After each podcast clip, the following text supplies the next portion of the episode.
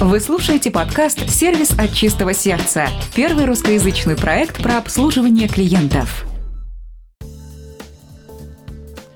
Добрый времени суток, уважаемые слушатели! В эфире 45-й мини-юбилейный выпуск вашего любимого сервисного подкаста и его постоянный ведущий Дмитрий Лостовыря. А Сергей сегодня, к сожалению, не будет по причинам здоровья. Но, а, как же я мог остаться один?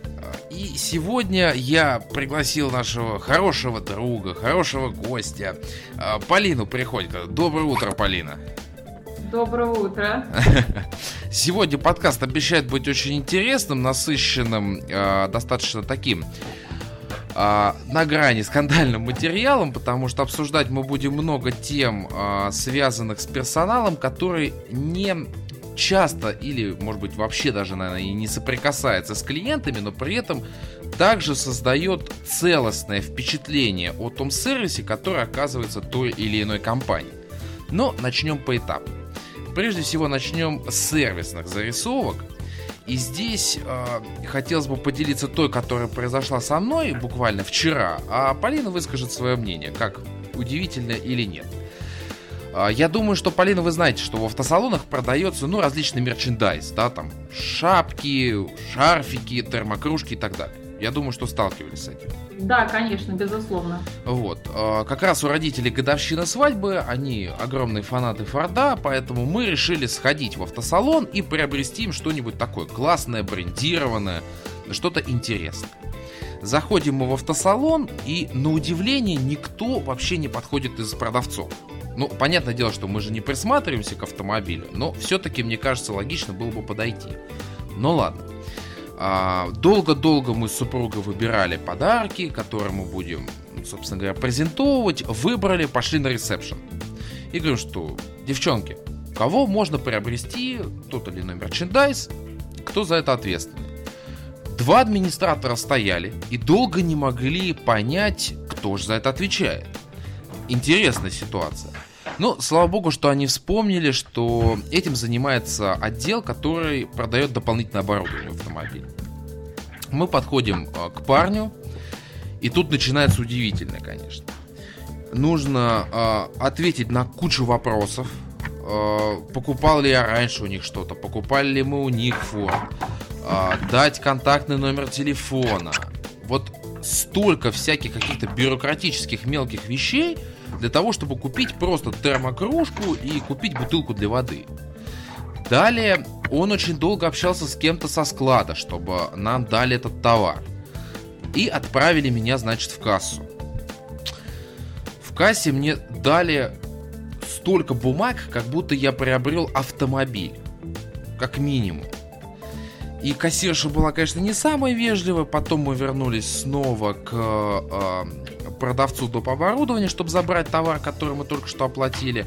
Коробки, конечно, были помятые, почему-то немножко черные, грязные. С чем это связано, мне не очень понятно. И на самом деле, если резюмировать вот все то, что я увидел, первое, куча различных бюрократических вещей в виде количества бумаги, которая выдается. Тысячу раз спросили мою фамилию и имя. Почему-то всем нужен был контактный номер телефона. И несостыковка у ресепшена, кто занимается мерчендайзом, вот это смущает.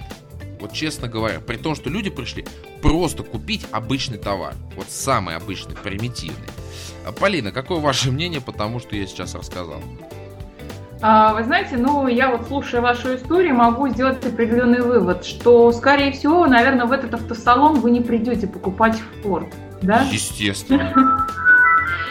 А, что касается вообще обслуживания гостей в данном случае, ну, здесь вывод, в общем-то, только один, это непрофессионализм, второй, наверное, а, ну, как, скажем так, как следствие, да, всего того ужаса, что происходило, в общем-то, к вам, э, на самом деле, есть, э, скажем так, в сервисе есть такое правило, в гостиницах очень серьезно развито, а, какую бы мелочь не пришел покупать ваш гость, его нужно обслужить так, как будто он пришел у вас покупать, ну, как минимум, майбах, да, то есть, э, и зачастую, допустим, даже пятизвездочные гостиницы делают акцент на том, что как можно лучше обслужить гостя, который пришел покупать какую-то э, минимальную какую-то вещь, услугу или еще что-то. Кофе, например, Как раз таки, э, ну, своеобразный тест-драйв. Своеобразный тест-драйв показать, на что способен, допустим, отель и так далее, и так далее. То есть в данном случае э, в автосалоне ребята должны были наоборот расстараться гораздо больше, чтобы вас привлечь в дальнейшем, прийти, присмотреть автомобиль, присмотреть, может быть, какие-то, если у вас уже есть этот форт, какие-то там запчасти или еще что-то. То есть в данном случае вы пришли просто протестировать, а товарищи тест не прошли. Вот, в общем-то, мое мнение такое. Ну вот, будет им урок своеобразный. А если что, отмечу, что это Ford Дженсер на станции метро Теплый Стан, чтобы наши слушатели, если что, знали. Ну, и либо какой-то из их сотрудников, если вдруг нас слушает, пускай свяжется с нами, даст обоснование, вообще без вопросов. И вторая сыростная зарисовка, это как, которую как раз Полина с вами хотелось обсудить и которая стала катализатором приглашения вас к нам в подкаст. А, Сергей был в гостинице, и ему потребовалась услуга ну, поглажки рубашки. Угу. Мы долго не могли понять, как назвать правильно того сотрудника, прачка или, может быть, есть какой-то другой термин, более, наверное, приятный, современный. И вот он решил воспользоваться. Он увидел, ну, знаете, как всегда в гостиницах есть прайс-лист на различные услуги. Да, да, да. А, он увидел, там это стоит 50 рублей, копеечный ценник абсолютно. А, обратился к администраторам, сдал рубашку. Когда она была готова, он поднялся на третий этаж, где находился ответственный сотрудник, и она ему говорит, что это стоит 100 рублей. Не 50, а 100. Ну, тут предмета нету, да, для того, чтобы там ругаться и так далее. Все-таки Сергей правильно посчитал нужным, что не стоит вступать в полемику. И говорит, что ну я сейчас тогда разменяю деньги и как бы там потом заберете, да, там оставлю там на ресепшене. И она ему сказала, что говорит, а что я еще спускаться за ними буду? А, такое вот отношение и послужило поводом, чтобы сегодня обсудить такую тему, что вот сотрудники, которые выполняют, по идее, вещи нам э, не очень заметны. Да, они же не гладят эти рубашки в коридоре. И оценить мы можем только конечный продукт, и уже в конечном итоге с ними общаемся. В данной ситуации какой я комментарий дал Сергею? Во-первых, как выяснилось, что на прайсах, которые лежали в его номере, не было печати или подписи о том, что цены, которые здесь указаны, верны. Потому что я вспоминаю другие отели, где я присутствовал, всегда была подпись. Либо в конце, либо на каждой странице была официальная печать э, той гостиницы, в которой ты находишься, в рамках которой подтверждалось, что стоимость, указанная здесь, является конечной. У Сергея этого не было, поэтому тут как бы я ему парировал, что э, а, по сути прачка могла назначить любую цену. Потому что этот документ мог быть, я не знаю, распечатан очень давно, а может быть была какая-то переиндексация стоимости. А уже относительно того, что она не хочет спускаться и забрать деньги, ну это уже за гранью нашего сервисного понимания. Поэтому вот здесь хотелось бы услышать ваше мнение относительно того, как вот эта ситуация могла появиться или как ее избежать. И это и будет основной темой нашего выпуска. А, вы знаете, ну давайте начнем с того, что, например, в гостиничном бизнесе э, вообще, в принципе, ситуация с дополнительными услугами, она довольно-таки такая сложная еще. Они как следует практически во всех отелях, если это, допустим, не сетевые какие-то серьезные гостиничные бренды, которые, в общем-то, уже 20-40 лет на этом спотыкались и таки вывели какую-то серьезную формулу, так вот, в независимых отелях с дополнительными услугами вообще в принципе плохо, потому что они не организованы должным образом, а, может быть, ввиду того, что в общем-то, довольно редко гостям требуется что-то дополнительное, помимо проживания там, и питания. Да, может быть, потому что просто менеджмент не очень понимает, как это все делается, и, допустим, поставить ту же э, глажение рубашек гостей на поток. Почему нет? 50 рублей, в конце концов, это тоже деньги. Если, э, извините, у вас отель 100 номеров, если там каждый пятый закажет эту услугу в сутки, умножайте на 30 дней, то в месяц вы получите, в принципе, э, эквивалент одного оклада этой горничной. Это очень хорошая экономия для предприятия, по сути-то. Ну, согласен. Но в данном случае на поток это не поставлено, и что могу сказать из опыта, очень часто все вот эти дополнительные услуги, они, естественно, идут без всякого чека. Ну, в общем-то, вы рассказывали, я сидела, улыбалась. А, скорее всего, 100 рублей было сказано, потому что эти 100 рублей шли, в общем в карман того сотрудника, который предоставлял этот сервис. А, что касается отношения, а, ну, здесь, понимаете, вот э, э, в каждой организации наверняка есть такие люди, которых, в общем-то, к гостям, да, к клиентам, наверное, не нужно выпускать. То есть это персонал бэк-офиса, и, ну, на самом деле, смешно, конечно, да, с другой стороны, э, просто грамотный руководитель расставит свой персонал по способностям. Есть множество людей, которые прекрасно выполняют свою работу, они хорошие специалисты, но разговаривать, уговаривать или как-то, в общем-то, тратить свои душевные силы на общение с клиентом. Подстраиваться под клиента. Подстраиваться, да, подстраиваться под его настроение там и так далее, и так далее. Они просто не могут. Вот категорически не могут. Ну, что от этого сделать? Ну, значит, этот специалист э, в принципе, на другую работу ориентированы, не стоит э, его, скажем так, мучить на рабочем месте. Нам абсолютно не нужно, чтобы сотрудники выгорали, знаете, термин, да, такой профессиональное Конечно. выгорание. У нас это даже подкаст профи... есть, посвященный выгоранию. А, так вот, это профессиональная болезнь всех гостиничных сотрудников. Особенно тех, кто работает на первой линии. А, профессиональное выгорание, депрессия и все тому подобное. Это как раз-таки вот конкретно про клиентский сервис в гостиничном бизнесе. А как быстро они выгорают? Вы знаете, Или это зависит от гостиницы. Я бы сказала, что это зависит от тренинга от э, тренинговой составляющей, которая идет при приеме на работу, от тренинговой составляющей, которая сопровождает труд сотрудника в организации, потому что, допустим, тому же ресепшену в отеле, да, постоянно требуется тренинг, постоянно требуется своеобразный коучинг, чтобы человек шел на работу с определенным настроем, чтобы не принимал на себя все то, что скажет э, гость, чтобы не принимал на себя э, какие-то вещи, за которые он, в общем-то, извиняется, в которых он совершенно не виноват, да, то есть какие-то там поломки отеля, э, да, или какие-то там технические там э, неисправности, или что-то там не сделали другие сотрудники, а отвечает перед гостем и смотрит в глаза и объясняет ситуацию, все равно сотрудник ресепшн. То есть, чтобы вот это вот все не оседало на, так сказать, той личности, которая работает у нас в организации, да, для этого нужен тренер-наставник, который будет, скажем так, успокаивать каждый раз после смены этого сотрудника. А, ну, но здесь хотелось бы немножко парировать, если позволите. А, ведь ресепшн, по сути, это единая точка входа информации от клиента, вне зависимости, какая она. То есть, а, а, то есть получается, что при приеме на работу а, там, ресепшионистов, администраторов, неважно, как их можно назвать, им нужно, получается, это задача работодателя объяснить, что это за должность, какой будет объем поступающей информации, грамотный тайм-менеджмент, потому что, естественно, номеров-то много, да, если в гостинице, например, 20 номеров, это одно. Если в гостинице свыше сотни, то это совершенно другой объем работы. И как раз таки я считаю, что это в их компетенциях справиться э, с тем наплывом, с теми клиентами, которые, кстати, между прочим, стоит сказать, что бывают разными по менталитету, я имею в виду по национальности. И разговаривать на нескольких языках, ну, люди должны быть профессионалами.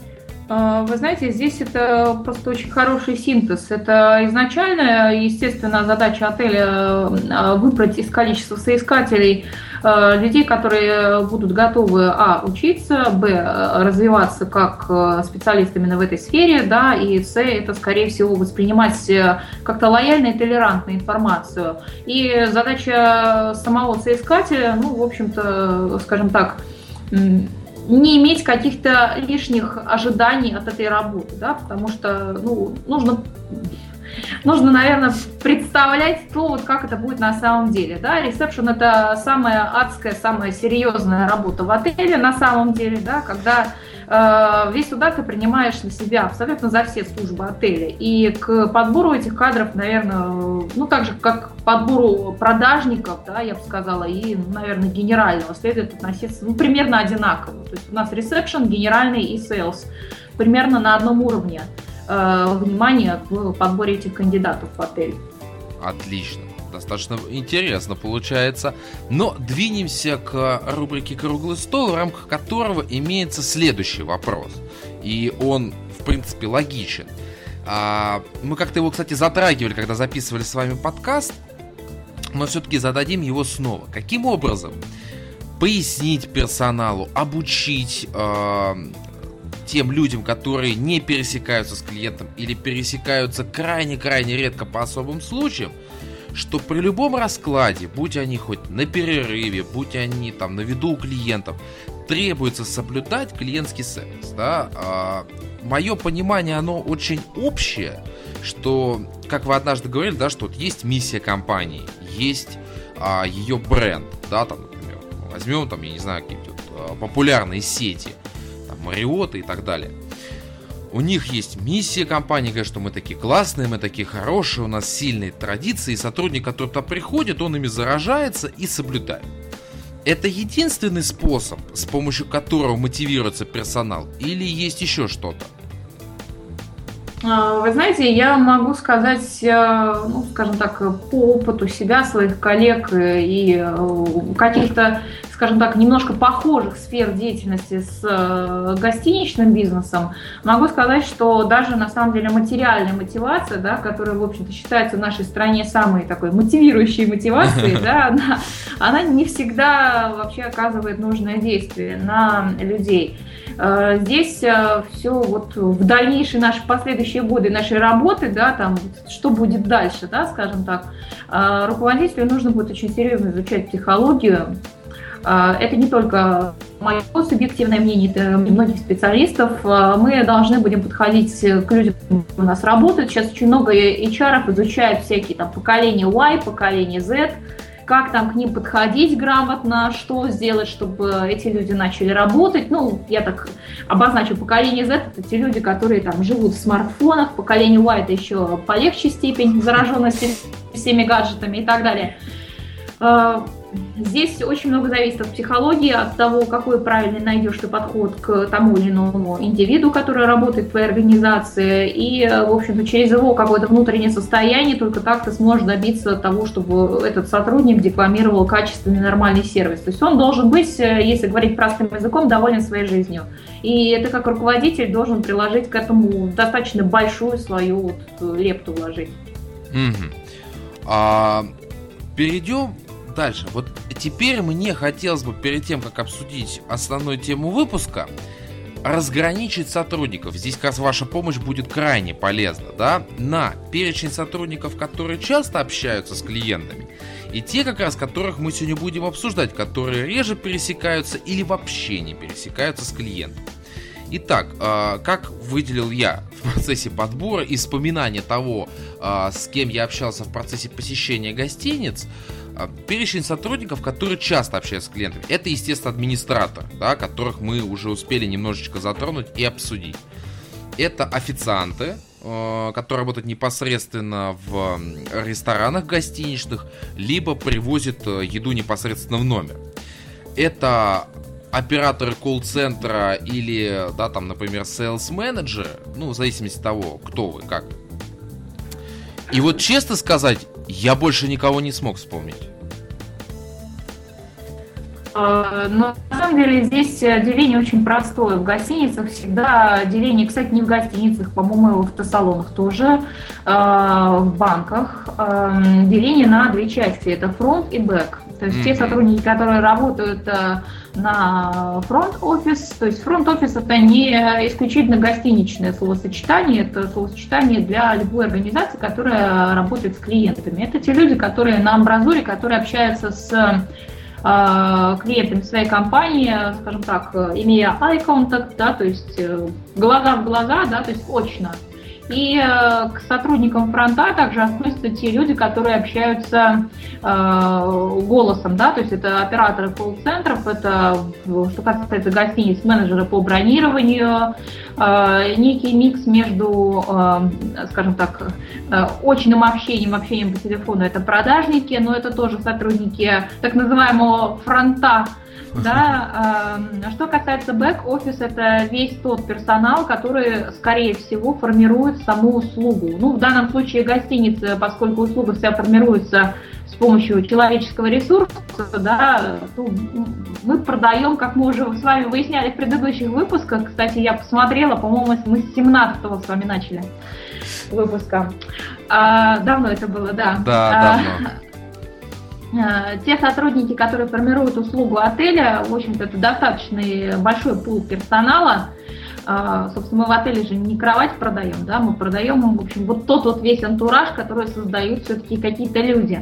То есть там достаточно много а, персонала, это сотрудники службы управления номерным фондом, скорее всего, они не общаются с гостями, хотя гостиница 5 звезд тренирует своих а, сотрудников службы housekeeping, ну, либо хозяйственной службы на русский переводить, тренирует также для того, чтобы эти сотрудники общались с гостями, предоставляли какую-то информацию, на худой конец отправляли на ресепшн или передавали просьбы, но тем не менее как-то как сказать, простите за выражение, открывали рот и чего-то говорили. Потому что, например, в а, гостиницах 2-3 звезды, возможно, в регионах мы на самом деле такого не увидим. Хотя, вот как мы с вами говорили о пятизвездочном сервисе, допустим, в Москве, да, а, в тех же самых больших сетевых гостиницах, дорогих сетевых гостиницах пятизвездочных. А, сейчас вот модно вот этих вот горничных держать э, с Филиппин или еще откуда-нибудь, которые знать не знают ни слова по-русски. Ну, в общем-то, здесь ситуация с обучением и с э, хотя бы каким-либо минимальным тренингом этих сотрудников, она затрудняется, значительно затрудняется. Потому что гость может обратиться, а по ту сторону экрана, собственно, полное непонимание. Так, хорошо. Но э, я опять же пытался сформировать перечень сотрудников, которые реже или вообще не пересекаются с клиентом.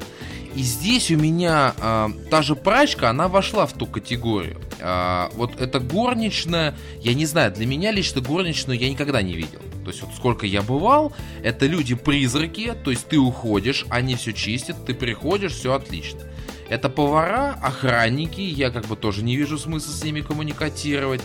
А, и вот всякие прачки и так далее. Я всегда общался только через администратора, через ресепшн. А как уже дальше строился процесс, а, мне было совершенно неважно. Главное, через администратора я подал заявку, я ее оплатил, вот дальше как угодно, но мне должна поступить услуга. Я как бы очень был удивлен, когда узнал, что Сергей общался непосредственно с э, сотрудником прачечной. Для меня это было удивительно. Мне кажется, что это те люди, которые не должны пересекаться непосредственно с жильцами. А, вы знаете, здесь все, наверное, зависит от уровня отеля и опять-таки от э, того, насколько, скажем так, натренированы эти сотрудники. Например, э, некоторые гостиничные сети 5 звезд пропагандируют следующую идею.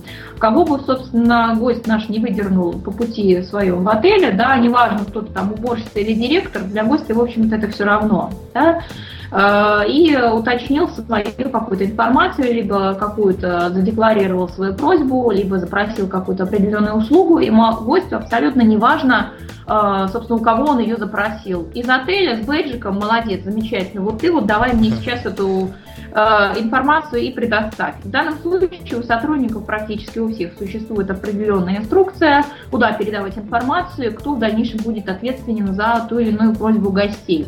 То есть э, здесь опять-таки, э, я бы сказала так, когда у организации в принципе налажена работа, вот ее основной цикл, да, то есть предоставление своих именно профильных услуг, тогда можно говорить о том, чтобы делать ну, все опять, знаете, как все опять опирается надстройка и базис, да, вот когда базис э, создан и все, в общем-то, работает хорошо, можно дальше говорить об обучении сотрудников линии бэк-офис, чтобы они тоже как-то там что-то там общались и вот как раз-таки развивать эту идею э, для гостя, что к любому сотруднику, к которому он не обратился, он получит одинаково квалифицированную качественную помощь, какую-то информацию, либо его аккуратно переадресует, передав предварительные его все просьбы, к сотруднику, который в этом вопросе компетентен. То есть это будет правильно, но это, наверное, следует делать тогда, когда, в общем, все остальное у тебя в отеле хорошо. Поэтому есть такое четкое разделение, что отели 4-5 звезд стараются так работать со своим персоналом, а отели 3 звезды, у них, собственно, других пока вопросов нерешенных хватает, они работают на своем цикле. Это своеобразная надстройка на самом деле. Если говорить к вопросу о том, что все сходится и замыкается на одно подразделение, это тоже очень удобно, и в данном случае три звезды тоже, в общем-то, могут совершенно не страдать. Когда весь поток информации идет на ресепшн, там работает квалифицированный сотрудник, который быстро обрабатывает эту информацию, переправляет соответствующим подразделениям, которые, в общем-то, не тренированы и могут там как-то гыкать в трубку, но этого никто не услышит, да, ну, в общем-то, здесь тоже получается все хорошо. Важно, как отстроить вообще, в принципе, с точки зрения менеджмента этот процесс. Для гостя, конечно, удобно. Да, он четко знает там номер телефона, допустим, 100 из номера, да, или подойти на ресепшн и уточнить все свои вопросы. Через какое-то определенное время ему позвонят, свяжутся с э, ним или еще как-то э, предоставят информацию, и, в общем-то, все, что гость спросил, будет сделано. Так тоже возможно ну, скажем так, это уровень 2-3 э, звезды. Вот так там должно быть. Угу. То есть э, это не самое идеальное развитие событий, если все за замкнуто на ресепшене, или я немножко запутался?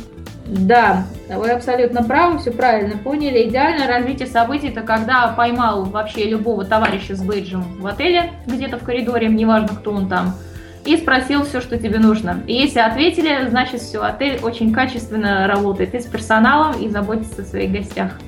Но у меня в голове другой немножко не укладывается. А по идее сотрудники бэк-офиса, да, вот он поймал, например, это идет, предположим, коммерческий директор. Он же больше информации знает э, порой, нежели сотрудник э, фронт-офиса.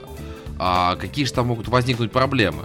Только в речевых навыках или ну, коммерческий отдел в данном случае мы не относим к сотрудникам БЭК. Э, я уже их обозначала к фронту. Ну, я, я имею в виду топ-менеджмент, да, они совсем там, ну вот предположим. Знаете, топ-менеджмент в гостиничном бизнесе это вообще такой э, человек, человек-оркестр, да, потому что при, в общем-то, каких-то обстоятельствах, да, тот же самый э, руководитель подразделения, да, или тот же самый general менеджер, если это небольшой отель, в общем-то, он должен уметь э, и иметь все навыки, он должен э, быть в состоянии помочь абсолютно на любой должности, которая представлена в его отеле. То есть надо там пойти помыть унитаз, он пошел помыл унитаз.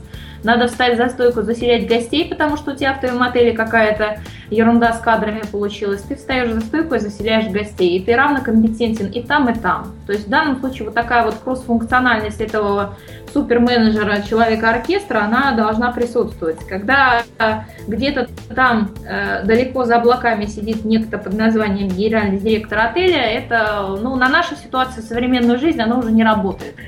То есть такая очень серьезная вертикальная организационная структура, когда, в общем-то, нам до каких-то эшелонов власти вообще не добраться, и множество всякой и бюрократии здесь накладывается, э, на клиентский сервис в плане гостиниц э, крайне отрицательно влияет.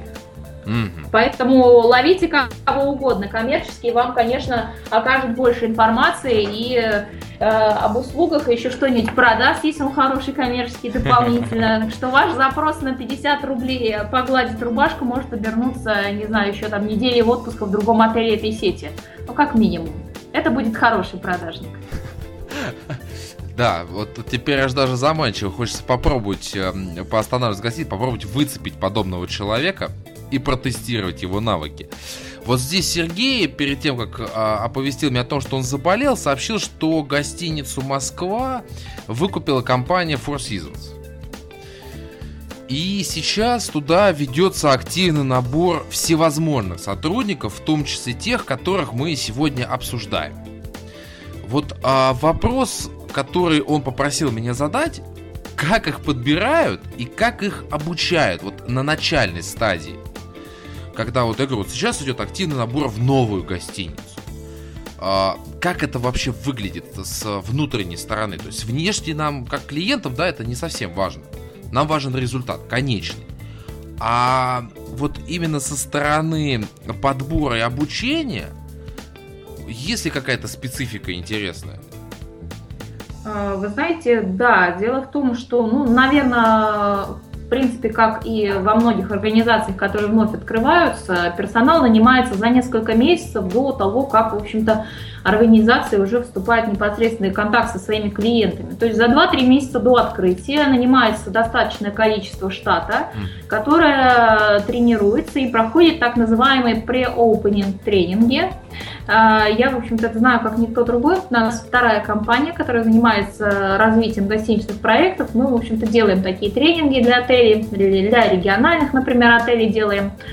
А, за несколько месяцев до начала работы, а, соответственно, тренируются все подразделения, весь став отеля по различным категориям. Это и общение с клиентами, это и свои профессиональные обязанности, и функционал профессиональный, это и тренинги, психологические тренинги, коучинги и так далее. То есть это несколько месяцев напряженной работы этих людей, помимо того, что они должны отработать до автоматизма всю свою э, деятельность в рамках своей должности, то есть чтобы через 2-3 месяца, когда отель открывается, все уже, в общем-то, работало как хорошие швейцарские часы. Поэтому здесь э, с этой точки зрения преопенинг это очень такое серьезное и довольно-таки трудоемкое мероприятие для персонала отеля. Но что хочу сказать по поводу сетевиков. А, сталкиваясь опять-таки тоже по а, своей деятельности с подбором персонала в отель, а, сталкиваюсь с некоторой такой дилеммой. Когда выставляешь объявление на тот же, например, Headhunter или еще какие-то порталы с Э, для поиска сотрудников э, я столкнулась с тем, что, например, сетевые мои коллеги, они не указывают уровень зарплаты, который будет э, обещан соискателю на ту или иную должность. То есть э, все что угодно. Требования к квалификации, требования к опыту предыдущему. А, возможно, какие-то свои определенный набор, ну, кстати, не такой большой, обещаний тех льгот и благ, которые сотрудник получит за продажу вот этого вот своего труда. Но конкретной суммы нигде нет и никогда ее нет. У сетевых иностранных гостиниц никогда не бывает вот четко обозначенной суммы зарплаты на различных э, э, хантерских ресурсах. Что касается наших коллег российских, здесь, в общем, никто не стесняется. Если э, есть определенная должность, э, есть определенная зарплата. И об этом сразу уведомляю сотрудника. Вот здесь могу сказать, что существует определенная сложность. Почему? Потому что когда в общем-то, все сразу понятно, понятно, что от тебя требует, понятно, какая цифра в итоге получается, да, ты, э, в принципе, даже на этапе просмотра твоего объявления отсеиваешь определенную часть соискателей. То есть не нравится цифра, все окей, человек смотрит другую дальше вакансию, а ты, в общем-то, не тратишь время на вот это вот количество собеседований. Мне кажется, что моим сетевым иностранным коллегам, в общем-то, такая постановка вопроса, когда не ставится сумма зарплаты, она как раз таки усложняет жизнь. Поэтому у сетевых гостиниц, у того же, например, Four Seasons, э, я прогнозирую достаточно такой э, серьезный энергозатратный э, процесс по подбору персонала, потому что те же самые sales менеджеры это люди, которые привыкли зарабатывать деньги, э, видя вакансию в отеле Four Seasons, скорее всего, на нее обратят внимание, однако, не увидев там сумму заработной платы, они каждый подумает, скажем так, в рамках своей, своего масштаба. Своего опыта, да. Да. То есть э, и получится, что множество людей, которые придут туда на собеседование, они придут, соответственно, и их ожидания не оправдаются. То есть, ну, мне кажется, как вот специалист, который подбирает персонал в отеле, что это не есть правильно. А я даже еще больше того дополню. Порой смотришь, да, вакансию, видишь достаточно а, большое количество требований. То есть очень серьезных. И всегда возникает логичный вопрос, ну, точнее, логичное даже слово забыл. В общем, вывод о том, что раз столько требует, значит так же и платит. И, соответственно, когда человек потом узнает а, финальный а, вариант того, сколько ему могут предложить, бывает очень порой разочарование и большие обиды. А, вы знаете, ну, здесь на самом деле нужно быть изначально готовым. А, если человек, в общем-то, допустим, из нашей сферы, из гостиничной, то изначально нужно быть готовым к тому, что вообще это не очень денежная сфера, это не банковский сектор, это, я не знаю, там не продажа автомобилей. А, в гостиничном бизнесе зарплаты, в принципе, не такие э, астрономические, как может показаться раньше, ввиду того, что, например, на советские времена работники гостиниц, магазинов, ресторанов, это были скажем так, люди на коне, да, с э, хорошим заработком и так далее. Сейчас это абсолютно не так. А, к примеру, средняя зарплата специалиста службы приема и размещения, то есть этого самого пресловутого ресепшониста, 18 тысяч рублей в месяц. А, за эти деньги человек должен обладать как минимум а, знаниями нескольких иностранных языков, языков да. лучше больше двух, иметь определенную внешность, да, то есть это люди, ну, вы знаете, некоторые сети вот предъявляют, например, там только славянской внешности хотят видеть вот свой фронт, да, определенный, допустим, рост или там, не знаю, размер одежды или еще что-нибудь. То есть э, у каждой, допустим, сетки свои причуды, у каждого отеля свои причуды. То есть э, э, что еще? Определенные коммуникативные навыки, способность обучаться, то есть, в общем-то, быть, скажем так, преданным своей работе. Мне кажется, что за 18 тысяч рублей это сделать довольно сложно. При том, что сейчас э, тенденция такова, я постоянно общаюсь с коллегами, с более молодыми коллегами, которые как раз-таки вот сейчас и э, на фронт-офисе работают, в бронировании, на ресепшн, говорят, что ситуация, например, с теми же самыми чаевыми, она изменилась э, в не очень позитивную сторону. Гости очень многие не понимают, за что они оставляют чаевые. То есть, в принципе, если это не включено в счет, какой-то там небольшой процент за, скажем так, сервисные, да, ага. то, в общем-то, никто ничего и не оставляет. Тогда как, например, в середине 2000-х годов э, чаевые, допустим, в гостинице 5 звезд могли доходить, там, например, до там, не знаю, 500 евро со смены там, сотрудник ресепшн мог уносить. Это просто какая-то благодарность, просто какие-то там по 50 евро там с каждого гостя, допустим, из люкса, которого он там выселял, или которому там заказал какую-то экскурсию, или еще что-то, еще что-то. Э, сейчас ситуации такой нет, то есть э, наш прекрасный высокопрофессиональный сотрудник живет на свои 18 тысяч рублей и ни в чем себе не отказывает. При этом, в общем-то, ходит по шикарным интерьерам пятизвездочной гостиницы. На мой взгляд, это довольно странно, и э, здесь, в принципе, я вижу решение этой проблемы, которая, в общем-то, не сильно убьет по карману и организацию гостиницу, да, и, в общем-то, в принципе, порадует того специалиста, который готов, который готов прийти, вот, скажем так, снизу развиваться в гостинице. Э, я считаю, что нужно учить э, продавать своих сотрудников. То есть сотрудник ресепшн – это тот человек, который общается с гостем глаза в глаза. Это личный контакт. Личные продажи – это очень хороший инструмент, вы прекрасно понимаете.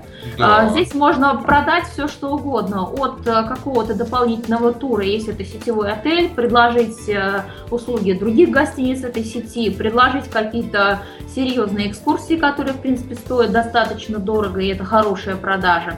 А, я не говорю уже о банальном трансфере туда-сюда, могу сказать, что в свою бытность я также работала энное количество лет назад ресепшонистом. Я умудрялась продавать людям трансфер, то есть такси от отеля. А, например, гость проживает а, неделю, вот я ему и продавала на работу и с работы такси. То есть не в аэропорт, из аэропорта, а, в общем-то, каждый день. От чего это зависит? Это зависит от того, как ты пообщался с этим гостем, нашел ли ты, в общем-то, какой-то контакт, объяснил ли ты, зачем ему нужно такую услугу у тебя купить, и, соответственно, э, ты как сотрудник э, фронта, в общем-то, получишь с этого определенный результат. То есть я за то, чтобы учить сотрудников продавать, давать им процент с продаж и всячески рассказывать, каковы могут быть вариации всех этих продаж. Зачастую, например, когда я тренирую сотрудников фронта в региональных отелях, мне администраторы как-то вот, у них как-то даже как-то фантазия как-то вот не выходит за какие-то определенные рамки. Я сейчас продам трансферы из аэропорта в аэропорт и продам экскурсию. Ну, в общем, на этом все. Mm. То есть э, сотрудники как-то очень зажаты в эти рамки, понимают, что, в общем-то, с одного такси, которое они продадут, они явно ничего не заработают. Ну, в общем-то, и сидят себе и, как говорится, ни, ни в чем себе не отказывают на 18 тысяч рублей. Хотя на самом деле это не так, и сотрудник фронта может зарабатывать гораздо большие деньги, если, в общем-то, он пошевелится. Да это в любой и... сфере так. Как ни странно. Понимаете, э, ну, в данном случае руководство должно всячески это поощрять, тренировать, делать тренинги по развитию личных продаж, делать тренинги по, соответственно, тем э, самым опциям, которые может продавать сотрудник на ресепшн, имея личный контакт с гостем. То есть здесь, в общем-то, опять-таки процесс не поставлен. В общем, понимаете, вернулись опять к тому, с чего начали. У нас процесс продаж дополнительных услуг не развит. Так. А тогда вопрос, сколько же средняя зарплата той же прачки? Она же, по идее, должна быть где-то на уровне, наверное, администратор, но ниже-то опускаться некуда.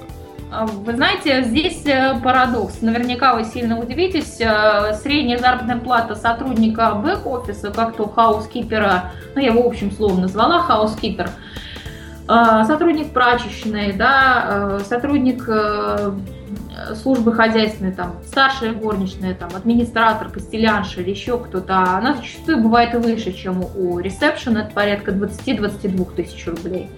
Вау. Да, это реально парадокс.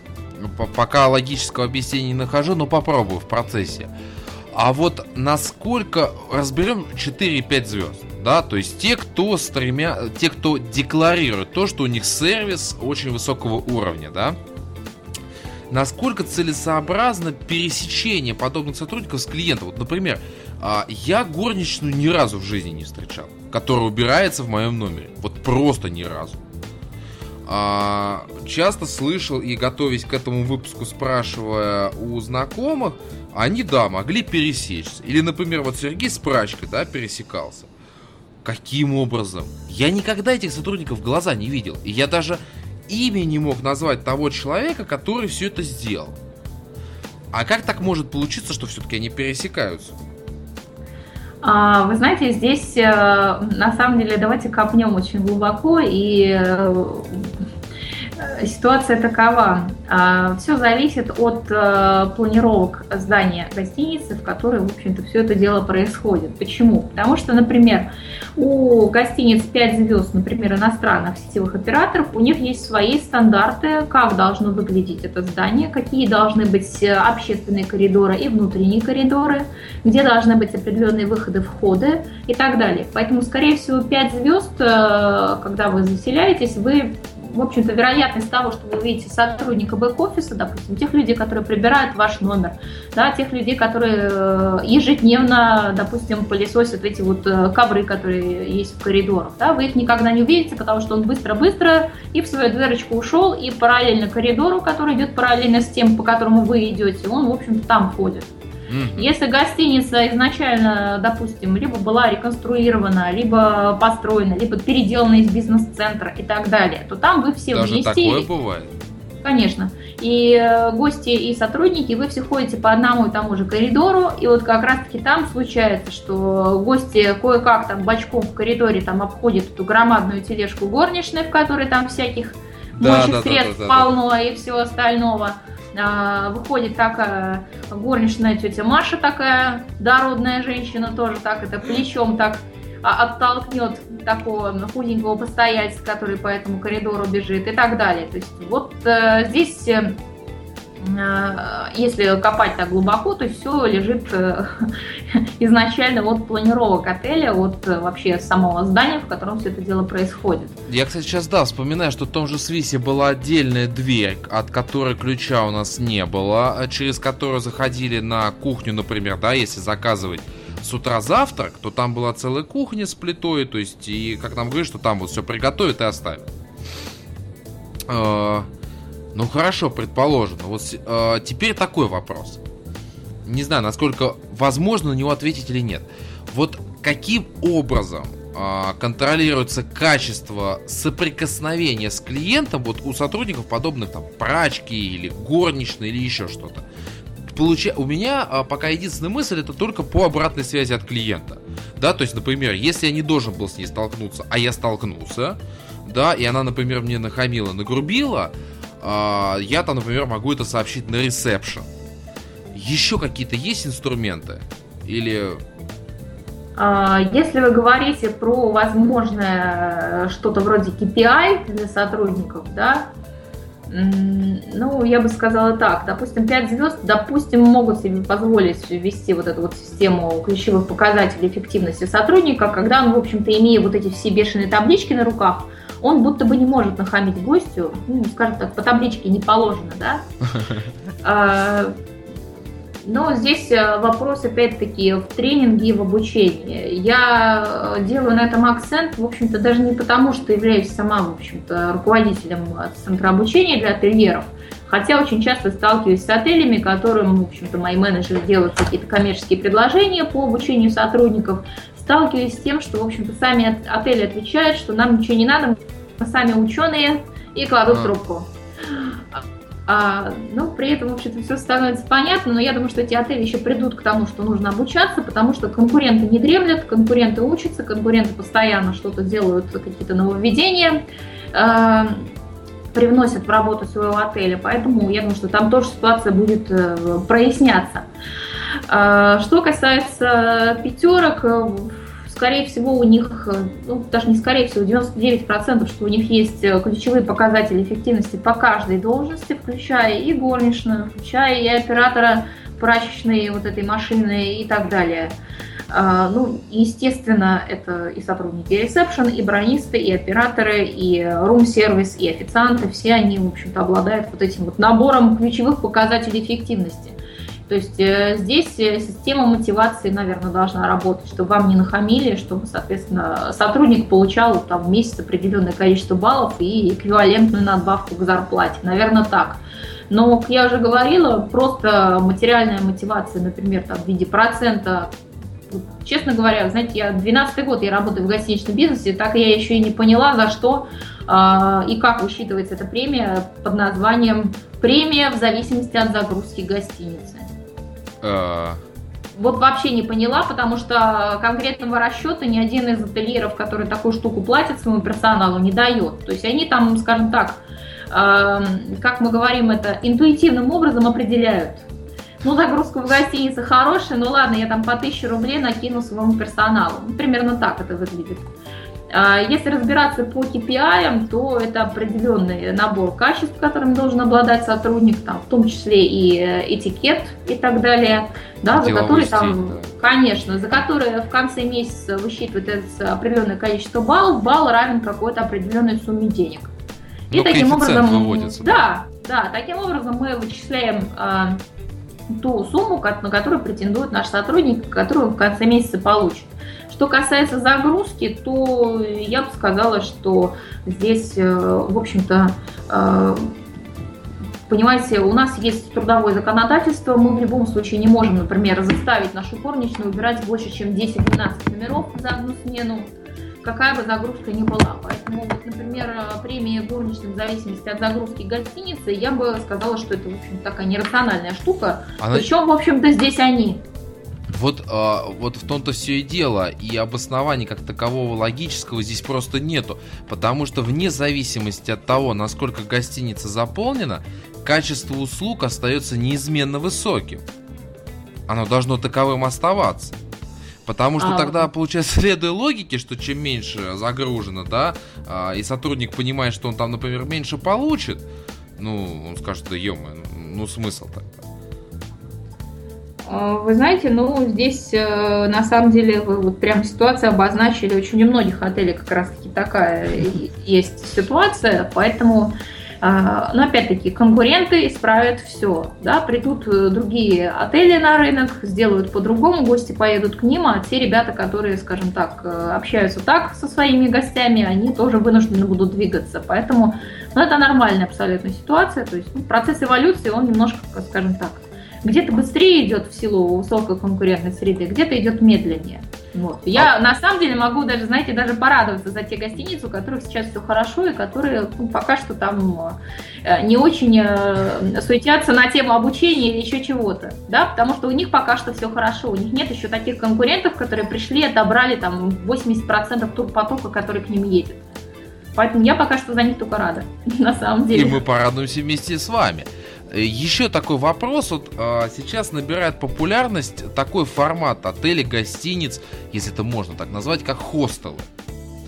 Причем я, насколько понимаю, что хостелы бывают тоже разные. Бывают э, обычные, да, вот где просто человек заселился, у него есть какое-то там койко-место.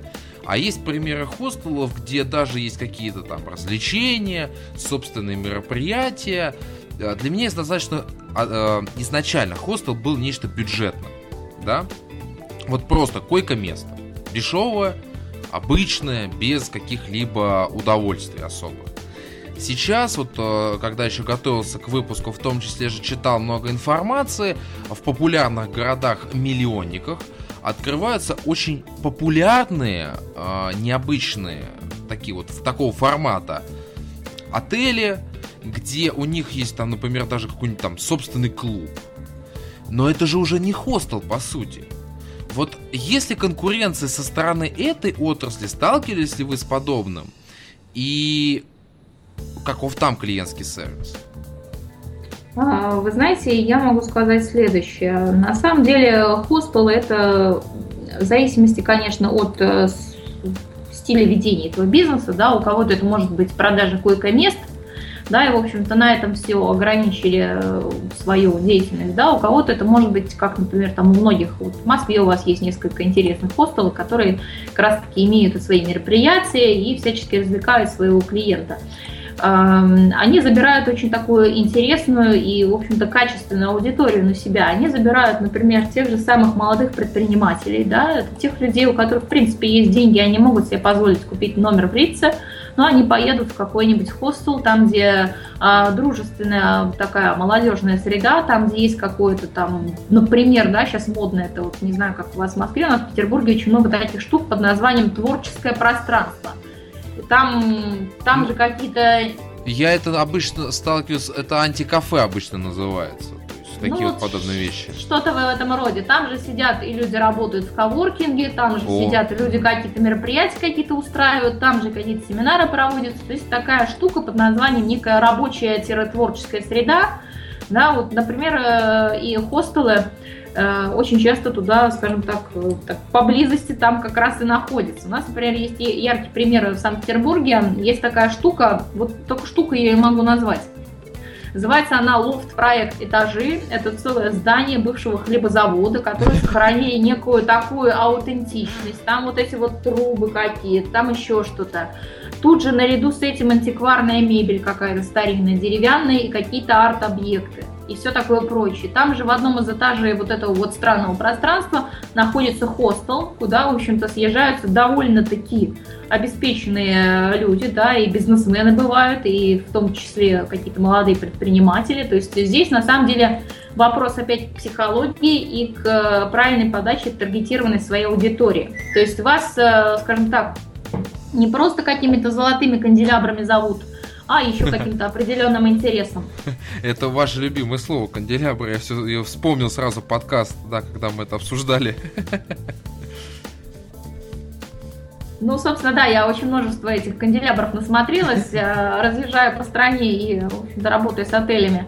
А, тенденция, опять-таки, тоже, она убьется постепенно конкуренцией, потому что, сделав золотые канделябры в отеле и считая, что на этом, в общем-то, и все, и народ попрет, так называемого, да, такого, к сожалению, сейчас уже не происходит.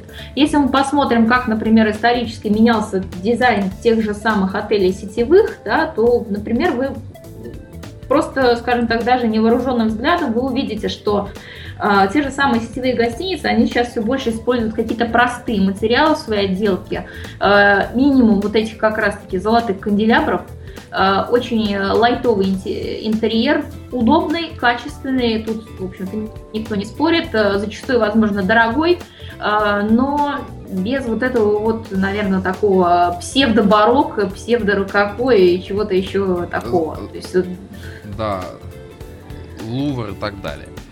Да. А, какой-то вопрос вылетел. А, а можно ли в принципе назвать появление хостелов некой эволюцией услуги э, гостиниц? Потому что очень часто также хостелы себя позиционируют как некоторое а, такое аутентичное место, да, то есть, например, вот он находится в Лондоне, и они говорят, что вот мы типичный Лондон, то есть вот приехав к нам, а, остановившись у нас, вы поймете, что это такое быть там англичанином, да, условно говоря.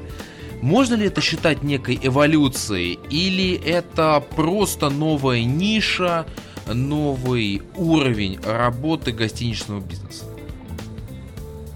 А, вы знаете, с одной стороны, это можно назвать скорее все-таки новой нишей, С другой стороны, это можно назвать, э, ну, в частности, что касается России, да, в большинстве своем хостелы располагаются в жилых помещениях. То есть это не отдельно стоящие здания, это крайне редко, а в основном это большие какие-то квартиры в центре города или несколько квартир, которые, в общем-то, э, реконструируются под вот такое вот пространство. То есть э, я бы еще добавила, что, возможно, хостелы это явление, которое, в общем-то, это эволюция как раз-таки сдачи э, жилья. Mm-hmm. Навер- наверное, вот так, потому что гостиничная услуга, она все-таки предполагает определенный набор стандартов, определенный набор различных там бюрократических штук и бумаг, который в данном случае формат хостела, если мы туда это все дело применим, они формат хостела, в принципе, просто убьют. То есть у нас останется, в общем, такие как раз таки вот сдача э, этих вот койко-мест. А хостел, именно качественный хостел, который предполагает хороший турпоток на себя принять, он как раз-таки должен своего клиента всячески развлекать. То есть есть, например, в рекламе такой принцип «информируй, развлекая». Вот как раз такие хостелы, которые э, приобщаются к каким-то либо вот этим творческим пространствам, либо сами там что-то организовывают и ведут какую-то вот эту активную творческую какую-то деятельность, они как раз этому принципу стопроцентно следуют.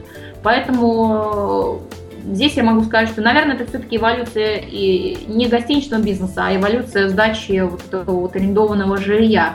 Смотрите на портал тот же самый там Airbnb.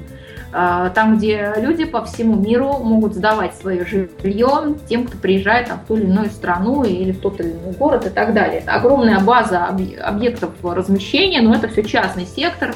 Там же, кстати, встречаются иногда и хостелы. То есть э, это вот больше на самом деле туда, я бы сказала, чем в гостиничной индустрии. По гостиничной индустрии эволюция это как мне кажется, на данный момент, э, ну, в общем-то, есть из чего смотреть, есть из какого опыта смотреть.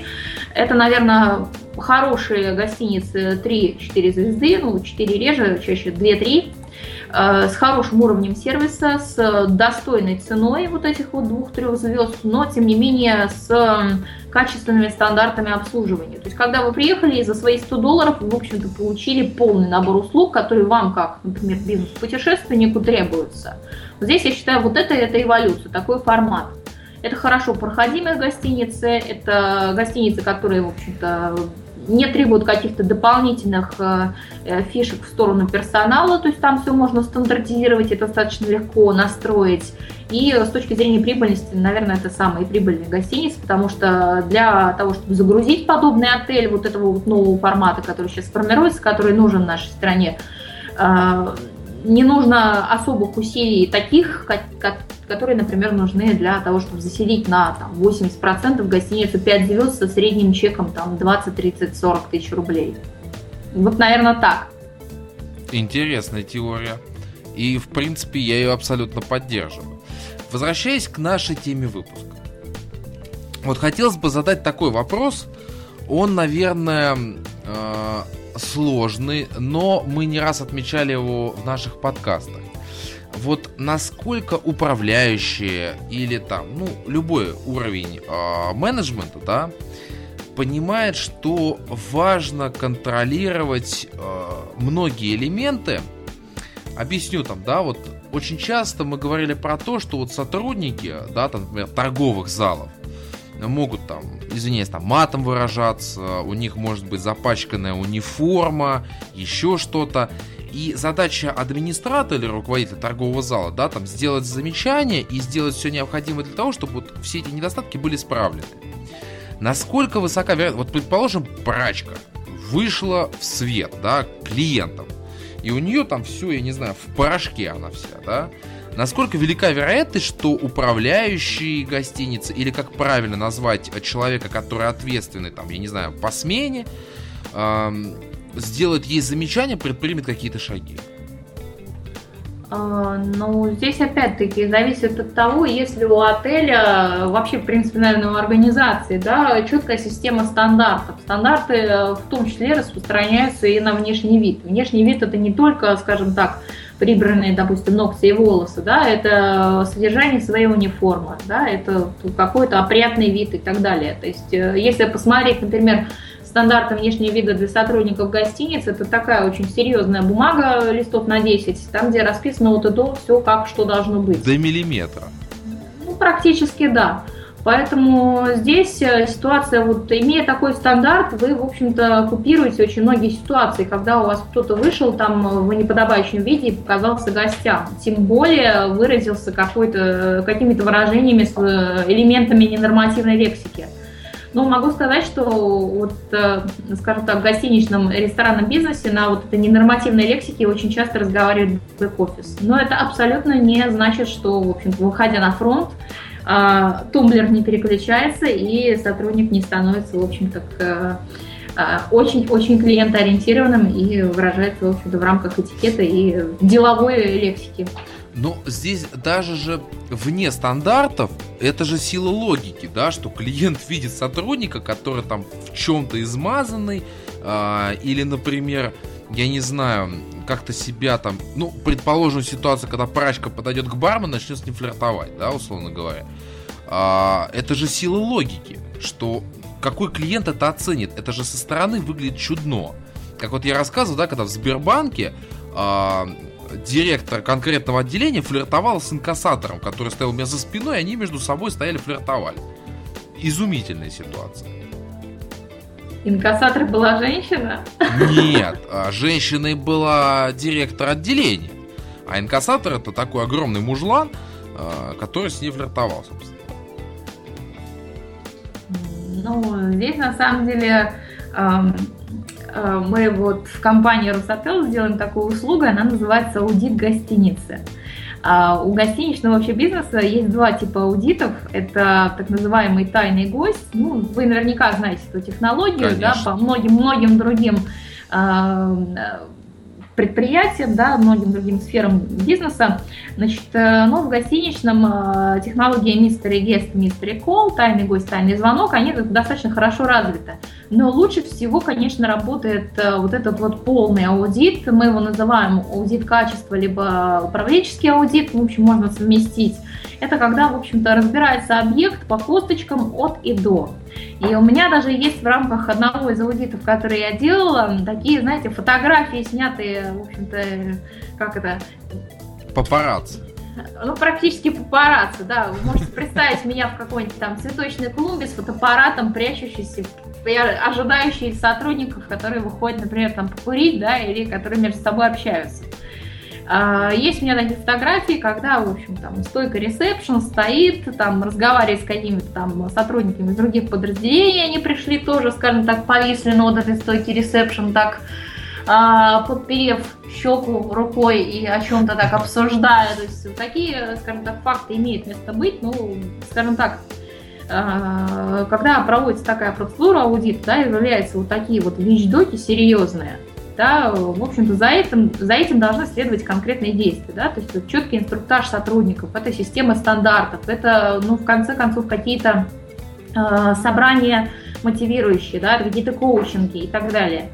Вообще, э, вы знаете, могу сказать, что, наверное, наверное, да, работа руководителя гостиничного предприятия – это одна из самых сложных вообще, в принципе, э, по масштабу затраты своей личной энергии вообще видов деятельности. Почему? Потому что ты постоянно работаешь с людьми, и э, ты, как руководитель гостиницы, в принципе, должен перед каждым своим сотрудником попрыгать так, у кого-то на один манер попрыгать, с кем-то на другой манер попрыгать, чтобы, в общем-то, этот сотрудник сделал то, что тебе нужно.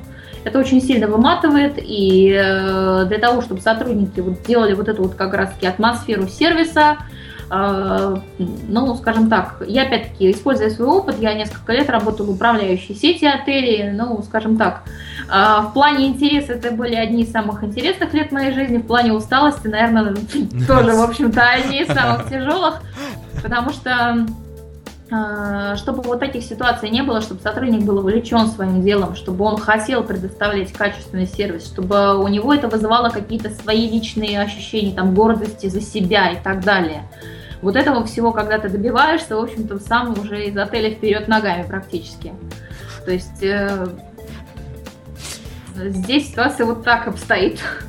А, кстати, как вот называется человек, да, там, дежурный администратор? Они же тоже, так понимаю, что по сменам, да, работают сотрудники. Есть кто-то вот там главный. Как вот в армии есть дежурный по части, да? А как да, называется? безусловно. А, а как вот он так называется? И, так и называется старший администратор, либо дежурный менеджер. На а. самом деле, вот по названиям должностей тоже, опять-таки, очень много э, здесь э, различий. Почему? Потому что некоторые гостиницы используют ту систему, которая, например, была еще со времен СССР, из ведомственных гостиниц, каких-то государственных гостиниц. Там присутствуют такие должности, как, например, старший администратор, хотя на данный момент, э, скажем так, на современный манер, он может называться практически заместителем управляющего. О. Но, например, в региональной гостинице это называется старший администратор.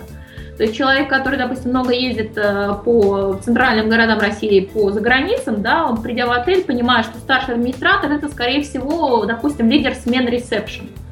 А к нему выходит старший администратор, это такая солидная, серьезная дама, которая, в общем-то, ну, скажем так, э, скорее больше похожа на заместителя генерального директора или заместителя управляющего. То есть здесь в плане должностей есть некоторая путаница, ну и опять-таки с точки зрения, вот опять вернусь к тем фотографиям, там где я сделала некоторые снимки в рамках аудита, как папарасы, да, кто с кем там разговаривает, гуляет во время рабочего времени и так далее. Это опять-таки ты, таки тоже ведется все, все эти корни из наших этих советских гостиниц. Когда нам не нужно было работать над тем, чтобы приехали гости, а было бы лучше, чтобы они вообще не приезжали, нам-то, собственно, какая разница – мы ведомственная гостиница, мы живем на бюджетные деньги. В общем-то, нам бы лучше, чтобы к нам никто и не приезжал. Ну, в общем-то, такая система пошла, я считаю, что оттуда. А, жалко только, что очень много современных людей, современных молодых людей, которые приходят в гостиницы, если, скажем так, они попали под вот эту атмосферу, то дальше они развиваются немного неправильно.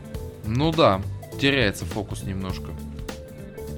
Хорошо, а возвращаясь снова к нашей теме выпуска, а, да, вот вы говорили, что есть преопенинг тренинг. А, насколько вот этот персонал, который а, реже встречается с клиентом, готов к обучению, насколько он это понимает. Я понимаю, что здесь важно обсудить вопрос подбора, да, его в самом начале, когда ему объясняют, какие требования перед ним стоят. И э, мы, я там в том числе же на собеседовании всегда говорю, что у нас предусмотрено обучение. Обучать вас будут вот этому, вот этому и вот этому. Это важно потому-то, потому-то, потому-то.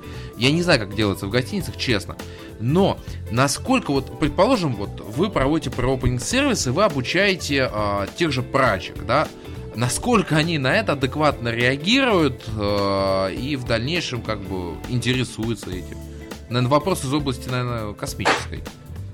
А, вы знаете, ну, честно говоря, да, вопрос э, космический. Почему? Потому что зачастую интересуются обучением, э, вернее так, зачастую не интересуются обучением даже сами генеральные директора этих самых гостиниц. Поэтому а, говорить о том, что проводя преопенинг тренинг э, будет тянуться к знаниям специалист, например, там, оператор посудомоечных машин в ресторане или а, работник прачечной, да, говорить об этом в принципе не приходится. Здесь опять-таки вопрос Э, говорю простым языком, как ты сумеешь попрыгать перед этим сотрудником, что ты сумеешь, на какую такую кнопку надавить, чтобы, в общем-то, он, во-первых, включил на тебя свое внимание, чтобы хотя бы послушал то, что ты ему рассказываешь, да, дальше уже, в общем, как пойдет. Да, зачастую это страшная энергозатратная работа, после которой, опять-таки, вперед ногами из отеля. Mm-hmm. А тогда, вот послушав, да, сейчас вторую половину нашего подкаста, вот вы озвучили список э, персонала, которому предъявляются довольно-таки высокие требования в процессе подбора. Это ресепшионисты, это sales -менеджеры это генеральный директор. А вот по итогам сюда же нужно тогда внести вот, да, а, дежурного администратора, человека, который а, мотивирует всех остальных. Или он сюда... А, или он знаете, входит я... в ресепшионистов? Я бы сказала так, высокие требования предъявляются в принципе к любому сотруднику на любой должности в любой организации. Согласен. Здесь вопрос э, того, что в принципе на предприятиях, где речь идет о личных продажах, да, о работе с людьми, э, я все больше и больше прихожу к тому выводу, должен работать психолог. Потому что, в принципе, бизнес и э, клиентский бизнес, да, и психология такие очень неразрывно связанные вещи. Этот сотрудник психолог, так называемый, должен э, разрабатывать различные методы по правильному настраиванию людей, которые работают в организации, по, в общем-то,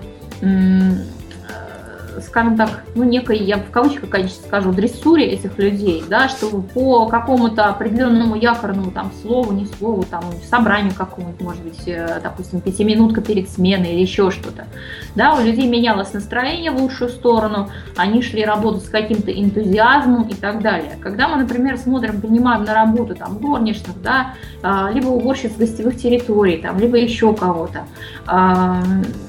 вы знаете, ну, я всегда стараюсь понять, что это за человек, какова, какова, в принципе, у него история, что, почему он пришел именно на эту должность, чего он, может быть, хотел, какие ожидания его не оправдались вообще, может быть, в жизни. Может, у меня, знаете, я его приму на работу, а, а, допустим, окажется, что там э, дама до этого работала каким-нибудь там, не знаю, главным бухгалтером где-нибудь, что-то у нее случилось в жизни, я ее тут приняла на работу горничной, она мне через две недели повесится в коридоре.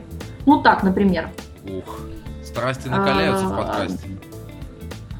То есть э, я в данном случае, как руководитель, в принципе, несу огромную ответственность за эмоциональное состояние своего сотрудника. Если ему плохо, то никогда, никогда в жизни не будет никакой там, в каком сервисе идет речь он не будет исполнять элементарные свои обязанности. Если я настрою, опять-таки, как руководитель, с помощью психологов, там, тренинг-менеджеров, своего сотрудника, чтобы он, собственно, шел на свою работу и понимал, что там он профи, там он незаменим, опять-таки, сюда можно приплести товарища Абрахама Маслоу, чтобы у него вот эта вот верхушка пирамиды Маслоу там дымилась, когда он работал у меня в отеле, да, тогда, наверное, я буду, в принципе, успешна как руководитель, и сотрудники будут меня любить, и, соответственно, э, ну, как любить, да, условно, конечно, товарно-денежные отношения здесь, в общем-то, неминуемы, да, но будут э, лояльны к моей организации, да, и будут чувствовать себя на своем рабочем месте не сотрудником второго сорта, не обслуживающим персоналом, не чем-то вот таким вот, вот а, есть плохое слово, которое, в общем-то, очень коробит всех сотрудников гостиниц, это обслуга. Да? По сути, все мы обслуга, потому что и будь ты там директор, передиректор, приезжает гость, останавливается в номере, ты для него эй гарсон, в любом случае. Здесь вопрос, э, как ты сам к этому относишься. Поэтому, ну, очень тонкий, очень серьезная работа с персоналом, очень много психологии, очень много всего на себя, вот этого всего, вот, и негативы, и позитивы, и всего остального принимаешь. Ну, я третий раз повторю в вашем подкасте сегодня слово «Вперед ногами из отеля». А я так и напишу в анонсе выпуска, когда его буду публиковать, какую тему мы, собственно говоря, обсуждали. А вот мне вспомнился один фильм, э, он называется «Как украсть небоскреб». Может быть, смотрели? Да, конечно. Там как раз, мне кажется, много было рассказано про внутреннюю кухню, а, да, таких. Но это не отель, я так понял, что это частный дом. Угу. Да, очень а, высокого уровня. И я как раз помню, что там были вот эти вот а, собрания предварительные перед тем, как начать работать в смене. Вот это частое явление в гостиницах или нет? Или просто вот человек пришел к 9 часам и пошел работать? А, вы знаете, у сетевых это уже не частое явление. Например, у сети гостиниц Мариот разработана целая, ну там огромные труды написаны людьми, которые работали в этой сети, но все-таки сеть имеет э, многолетнюю, множество десятков лет истории. А, там целые труды, написанные сотрудниками и вот руководителями этих э, гостиничных предприятий, да, которые вот относятся как раз-таки к системе собраний, совещаний, пятиминуток, мини-коучингов, мини каких-то мозговых штурмов, различные системы, э, там есть, например, такие штуки, как карточка дня, то есть определенный настрой, определенное выражение, которое как раз-таки является, я уже упоминала это слово, якорным, да, в данном mm-hmm. случае на день. То есть ты его прочитал, ты что-то там в себе вспомнил в своем мозгу, что-то у тебя там переключилось, ты хоп-хоп пошел, вообще тоже настроение лучше стало. Ой, сейчас у меня тут гости, ой, сейчас я тут буду звезда. Ой, я, допустим, я всегда на сцене, да, ну, как, например, одно из выражений из таких подобных карточек. То есть это целые большие труды, которые написаны в рамках вот этой заданной темы. Поэтому это все работает, э, но опять-таки работает почему-то за рубежом.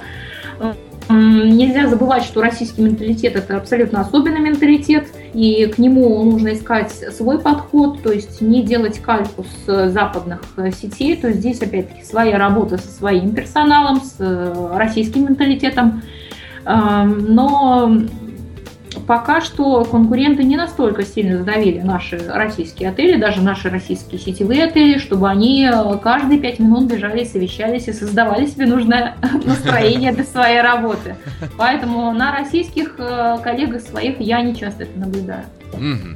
А вот есть ли какой-то интересный зарубежный опыт, с которым сталкивались, либо, может быть, читали, да, в плане вот основной темы выпуска, да, вот сотрудников, которые э, реже встречаются с клиентами, может быть, там есть уже а, какое-то мировоззрение. Понятно, там гостиницы с гигантским а, уже стажем работы.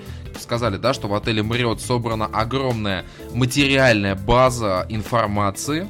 Я так понимаю, что она, естественно, доступна всем сотрудникам, ну, управляющим. Да, а. безусловно. Вот. А, понятно, что там база гигантская наработана. Может быть, есть какие-то интересные cases, да, там, или, например, тенденции нового времени.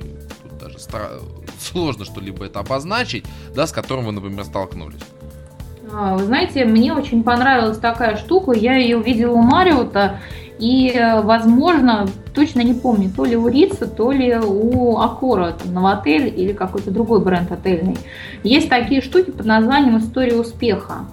И э, единственное из э, всех вот этих сетей, перечисленных мной, вы наверняка знаете, что в тумбочке отеля, в тумбочке прикроватной всегда лежит какая-нибудь книга ну, в частности, пятизвездочные, они, например, кладут там Библию, Коран, там, или Тору, или еще да, что-нибудь. Да, да, да, да, всегда есть, да. А, значит, вот э, компания Marriott кладет свою вот эту книжечку под названием «История успеха своих сотрудников». Там счастливые тетеньки и дяденьки, горничные, водители, а, операторы посудомоечных машин, операторы прачечной, официанты, ресепшонисты, бронисты а, история этих людей, как они попали в гостиничный бизнес, как они здесь развиваются, насколько им там нравится, не нравится. То есть э, в данном случае Мариот очень хорошо, скажем так, удовлетворяет вот эти вот нематериальные потребности каждого человека в признании, в признании профессионализма, в, собственно говоря, ощущении себя кем-то важным. То есть это такой тоже серьезного количества страниц Талмуд, там, где можно почитать о какой-нибудь там горничной мэрии из штата Луизиана или где-нибудь там еще оттуда, как она прошла свой путь гостиничный, как вот она там развивалась, там такая счастливая тетя дородная с бейджиком в форме горничной стоит на фотке. И, в общем, знаете, достаточно интересно. Интересно, классно, и я была бы с удовольствием, в общем-то, всеми э, руками, ногами да, если, например, наши отели так делали. А, это очень вещь. серьезная мотивация для сотрудников, это красиво, классно, и, и, понимаете, гости это читают, потому что, ну, в общем-то, не все у нас настолько религиозны, либо, допустим, ну, скажем, в деловой поездке хочется что-нибудь там почитать такого интересненького. И тут вот эта вот штука, история успеха. Все, ты попал на первую страницу, ты пошел дальше читать, чем там дышат эти товарищи, чем там дышат эти сотрудники. Причем простые, абсолютно линейный персонал, должности указаны.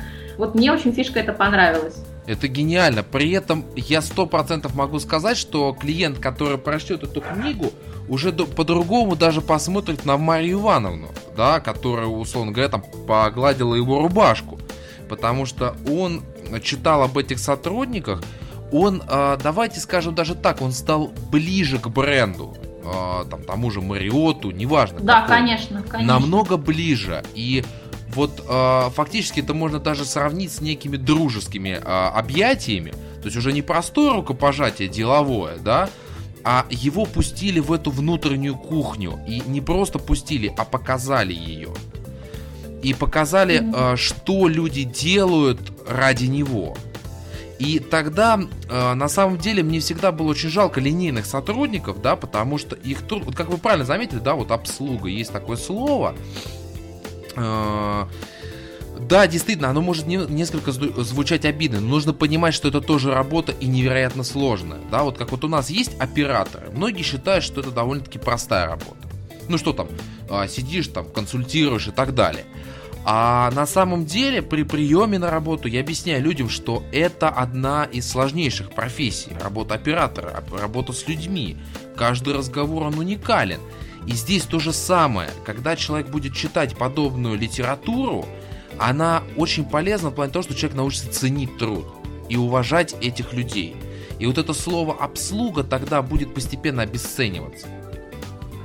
Ну, безусловно, более того, вы сказали, впустили в определенную вот эту внутреннюю систему, да, впустили, в общем-то, деликатно, красиво, и при этом а, я считаю, что, в принципе, да, это действительно это гениальный и маркетинговый ход, потому что мы продвигаем, опять-таки, свой бренд, и гениальный ход с точки зрения управления персоналом, потому что мы делаем, в общем-то, а, ну, довольно-таки приятную вещь да, для наших сотрудников. То есть э, действительно мы понимаем, что мы их ценим, и мы говорим об этом гостям, что мы ценим каждого водителя, каждую горничную, каждого уборщика гостевых помещений и всех-всех-всех сотрудников, которые у нас работают, потому что мы, в общем-то, все равны. А, почему, например, тех же самых Мариотов, да, свистнул ты там и гарсон, и кто был поблизости, да, генеральный или горничная, да, вот тот, собственно, к себе и подошел, и подошел без какой-либо уже заведомой предвзятости, обиды или еще чего-нибудь. Там такого нет.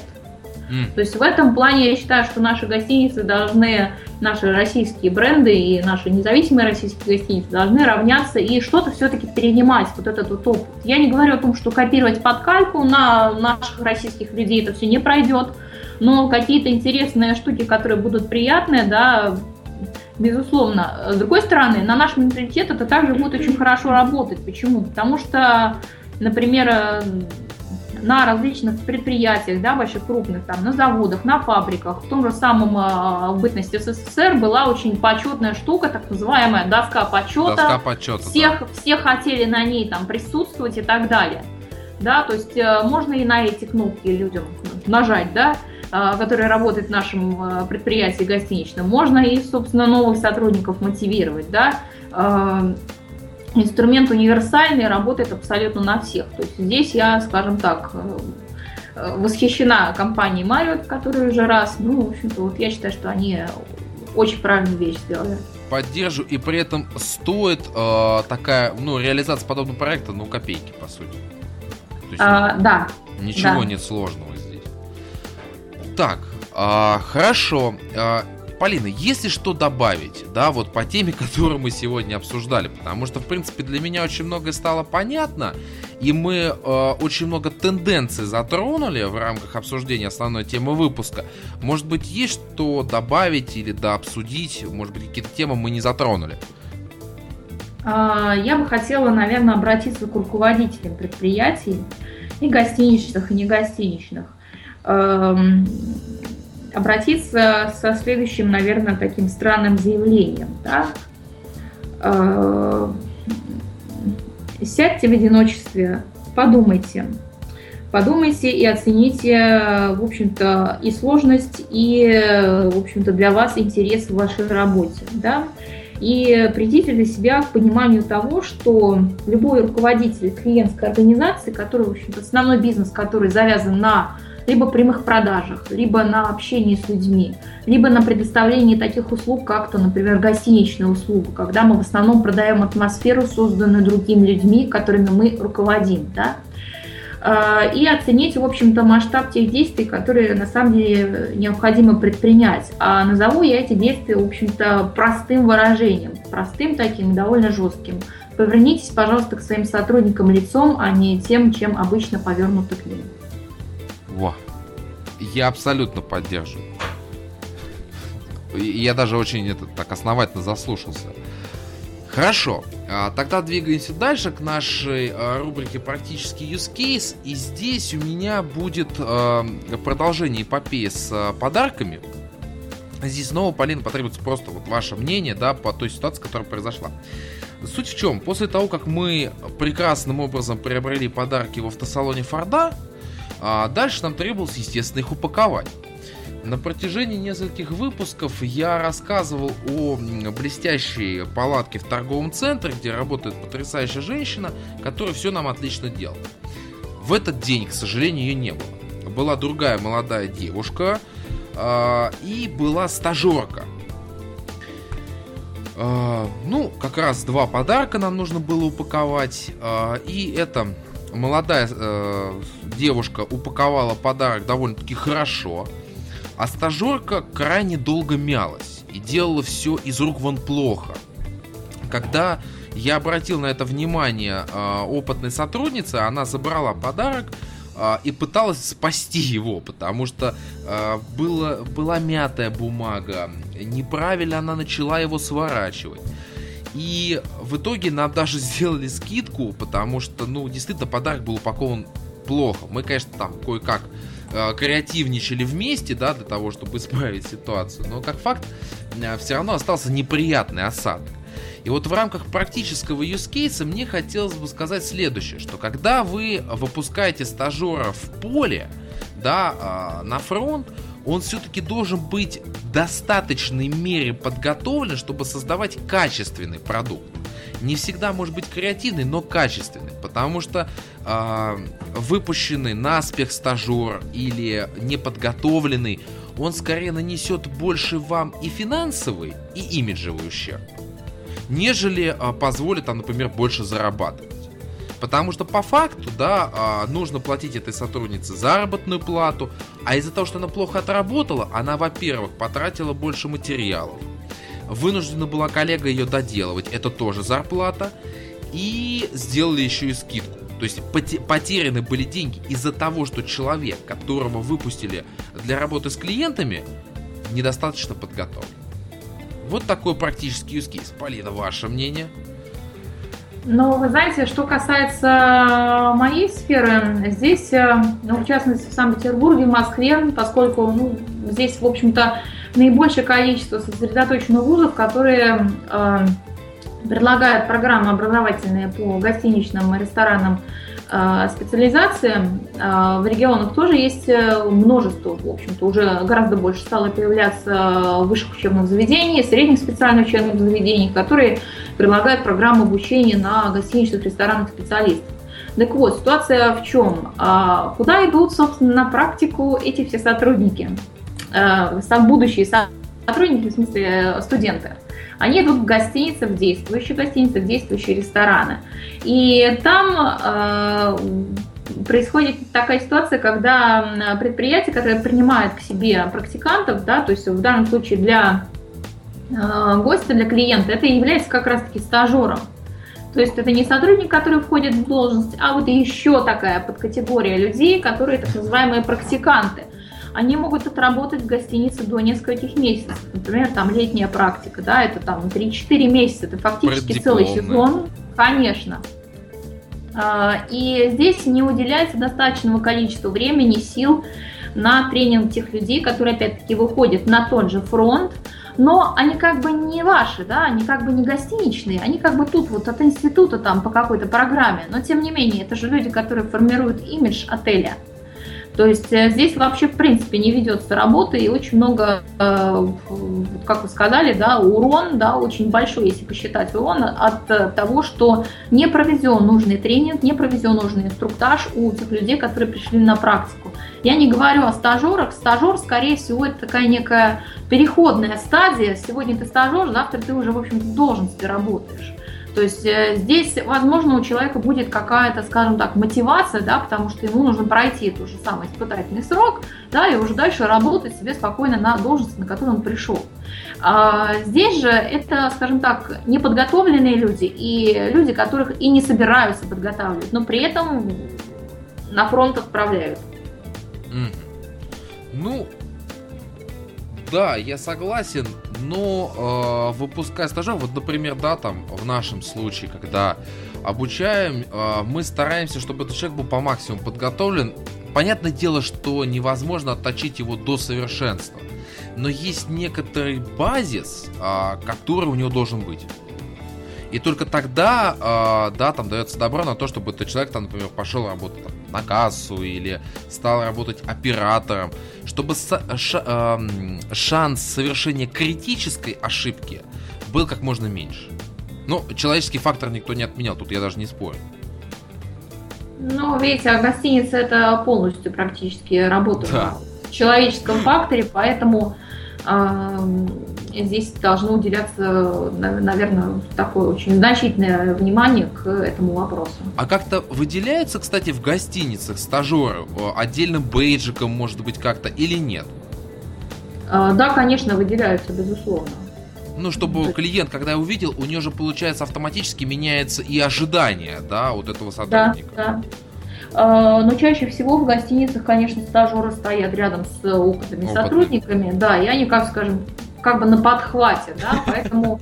Как резервная сила в случае да, большого объема. Поэтому здесь достаточно все-таки редки, слава богу, ситуации, когда уж очень серьезно чего-то там какой-то бешеный урон нанес этот стажер или э, практикант отелю, да, но тем не менее. Mm.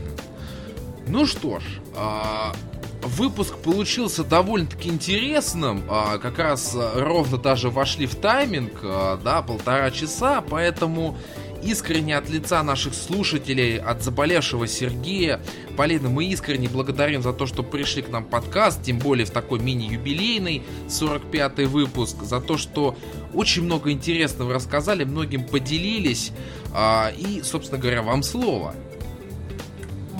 Мне тоже очень приятно, что вы меня уже не первый раз приглашаете. Приятно с вами беседовать. Приятно, что тема сервиса вообще, в принципе, а, уже будоражит общественность, потому что это действительно важно. А, Сергею желаю скорейшего выздоровления, ну, соответственно, вам успехов и хороших сервисных зарисовок. А, в большей степени желаю положительных сервисных зарисовок, а не когда что-то было не так.